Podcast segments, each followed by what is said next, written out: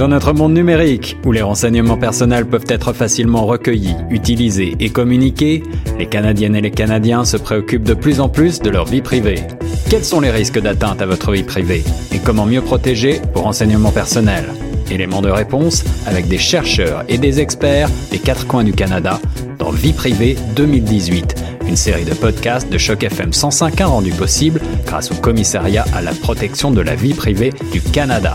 Du 15 au 31 mars 2018, découvrez avec nous les meilleures pratiques en matière de protection des renseignements personnels en ondes sur Choc FM 105.1 et en balado sur chocfm.ca.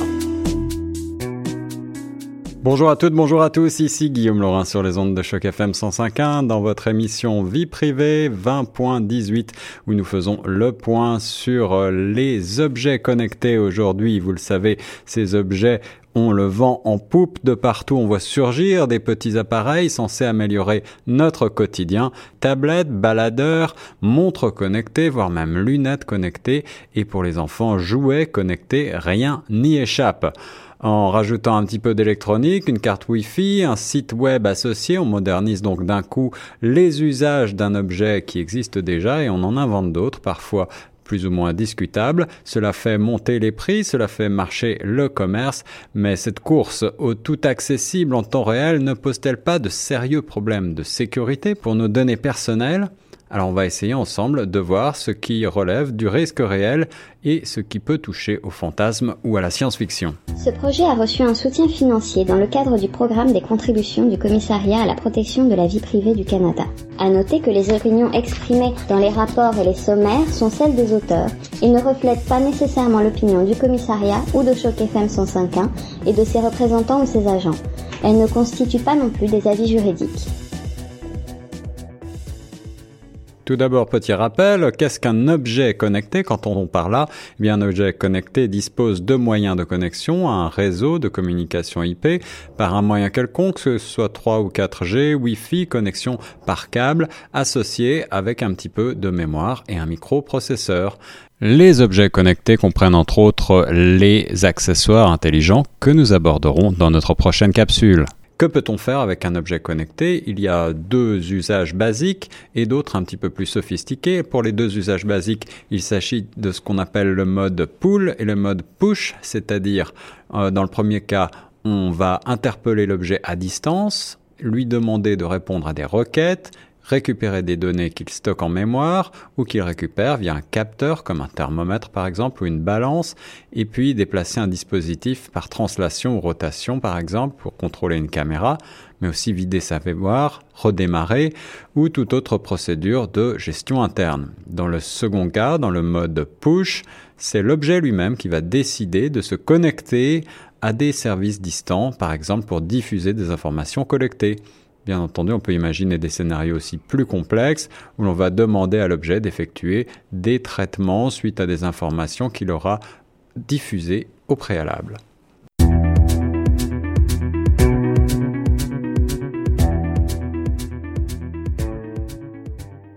Ces objets connectés peuvent faciliter notre quotidien et sont parfois bien pratiques, mais il y a tout de même un certain nombre de risques en ce qui concerne nos données personnelles. Le premier risque réside dans un usage imprévu de ces objets connectés. Il est bien entendu euh, de la responsabilité des concepteurs d'objets connectés d'envisager tous les types d'usages prévus euh, par ces euh, utilisateurs et de prévoir des dispositifs adéquats pour éviter tout risque de dérapage pour l'utilisateur, son entourage ou ses biens.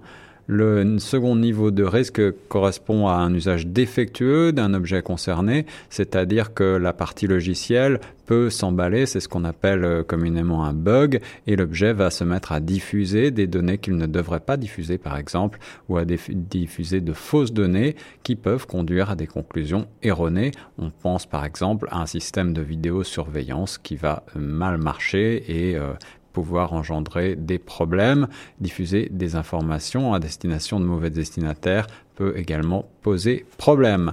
Troisième niveau de risque toujours plus dangereux, la prise de contrôle de l'objet connecté à distance par un utilisateur extérieur, pas toujours bien intentionné. Il s'agit véritablement ici euh, d'utilisation malveillante des objets connectés qui viseraient à vous voler, à vous extorquer des données personnelles. On peut imaginer toutes sortes de pratiques allant donc de l'extraction de données personnelles tout simplement, par exemple, imaginez une balance connectée et vous allez avoir euh, des assureurs qui pourraient être intéressés par euh, votre poids et son évolution. Euh, et cela peut aller jusqu'à la reprogrammation complète d'un dispositif, par exemple, de réseau de caméras de surveillance dans votre résidence personnelle. Vous imaginez que cela relève de la science-fiction? Eh bien, détrompez-vous, il existe même un moteur de recherche qui recense des millions d'objets connectés accessibles sur la planète. Il s'agit du Shodan un risque majeur de dimension internationale. Pirater un frigo, une balance ou votre système de domotique de la maison intéressera sans doute la prochaine génération de cambrioleurs 2.0. Ce sera sans doute très désagréable pour celles et ceux qui vont en pâtir, mais euh, cela ne vous coûtera pas la vie. Bien plus important est le risque associé à des objets connectés dans des contextes autrement plus sensibles. Le système de signalisation routière, par exemple, est un des risques majeurs. Paralyser le trafic routier sur plusieurs heures peut porter préjudice à toute une région et à son économie. Attaquer un système de contrôle d'un site de production industrielle peut avoir des répercussions terribles sur l'environnement. Et puis, bien sûr, on parle beaucoup de voitures connectées sans euh, conducteur. On peut imaginer une prise de contrôle à distance qui pourrait être très dangereuse. Et le cauchemar des compagnies aériennes, ce serait l'accès aux IP embarqués à bord d'un avion par un utilisateur mal intentionné qui pourrait constituer une forme de terrorisme aérien du futur.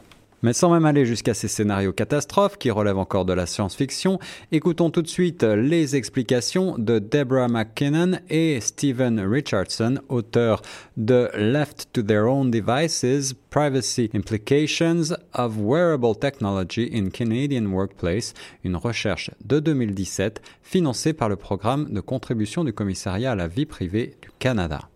Une de nos thèses consistait à créer une base de données de tous les objets connectés actuellement disponibles sur le marché et de leur utilité en particulier dans la sphère du travail.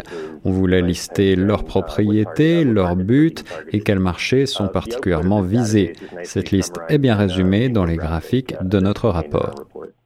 Un des domaines les moins bien compris euh, qui ont été identifiés par le commissariat à la protection de la vie privée du Canada est ce qui est appelé le corps comme source de renseignement, c'est-à-dire les moyens par lesquels notre corps est mesuré, quantifié et analysé.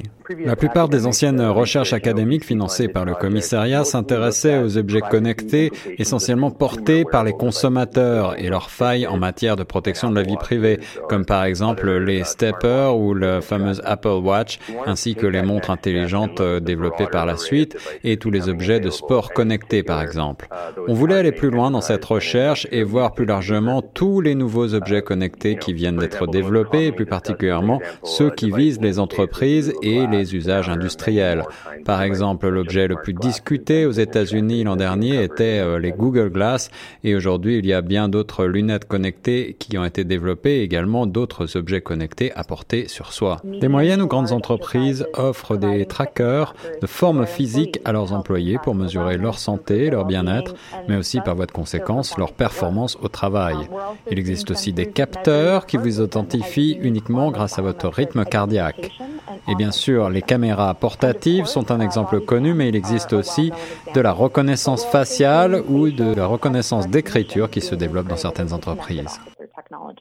Bien entendu, d'après cette étude, les employeurs qui utilisent dans le cadre de leur entreprise des objets connectés doivent se conformer aux régulations en vigueur au Canada, mais malgré tout, comme l'explique euh, Stephen Richardson, le problème avec ces données collectées est qu'elles sont très volatiles. Dès lors que des informations collectées par euh, ces appareils connectés franchissent une frontière provinciale, par exemple si elles se transmettent dans un nuage pour analyse, il devient difficile de discerner sous quelle juridiction elles tombent et ensuite cela est encore plus compliqué si elles sortent du Canada. Vous n'arrivez toujours pas à considérer ces objets connectés comme des espions Alors écoutez bien ceci. Il n'est pas très clair si ces objets connectés se connectent au Wi-Fi de votre lieu de travail, si ces données envoyées à travers le réseau peuvent être utilisées par l'employeur, comme beaucoup de grandes entreprises le font actuellement avec les téléphones de leurs employés. Par contre, si les objets sont fournis par l'entreprise elle-même,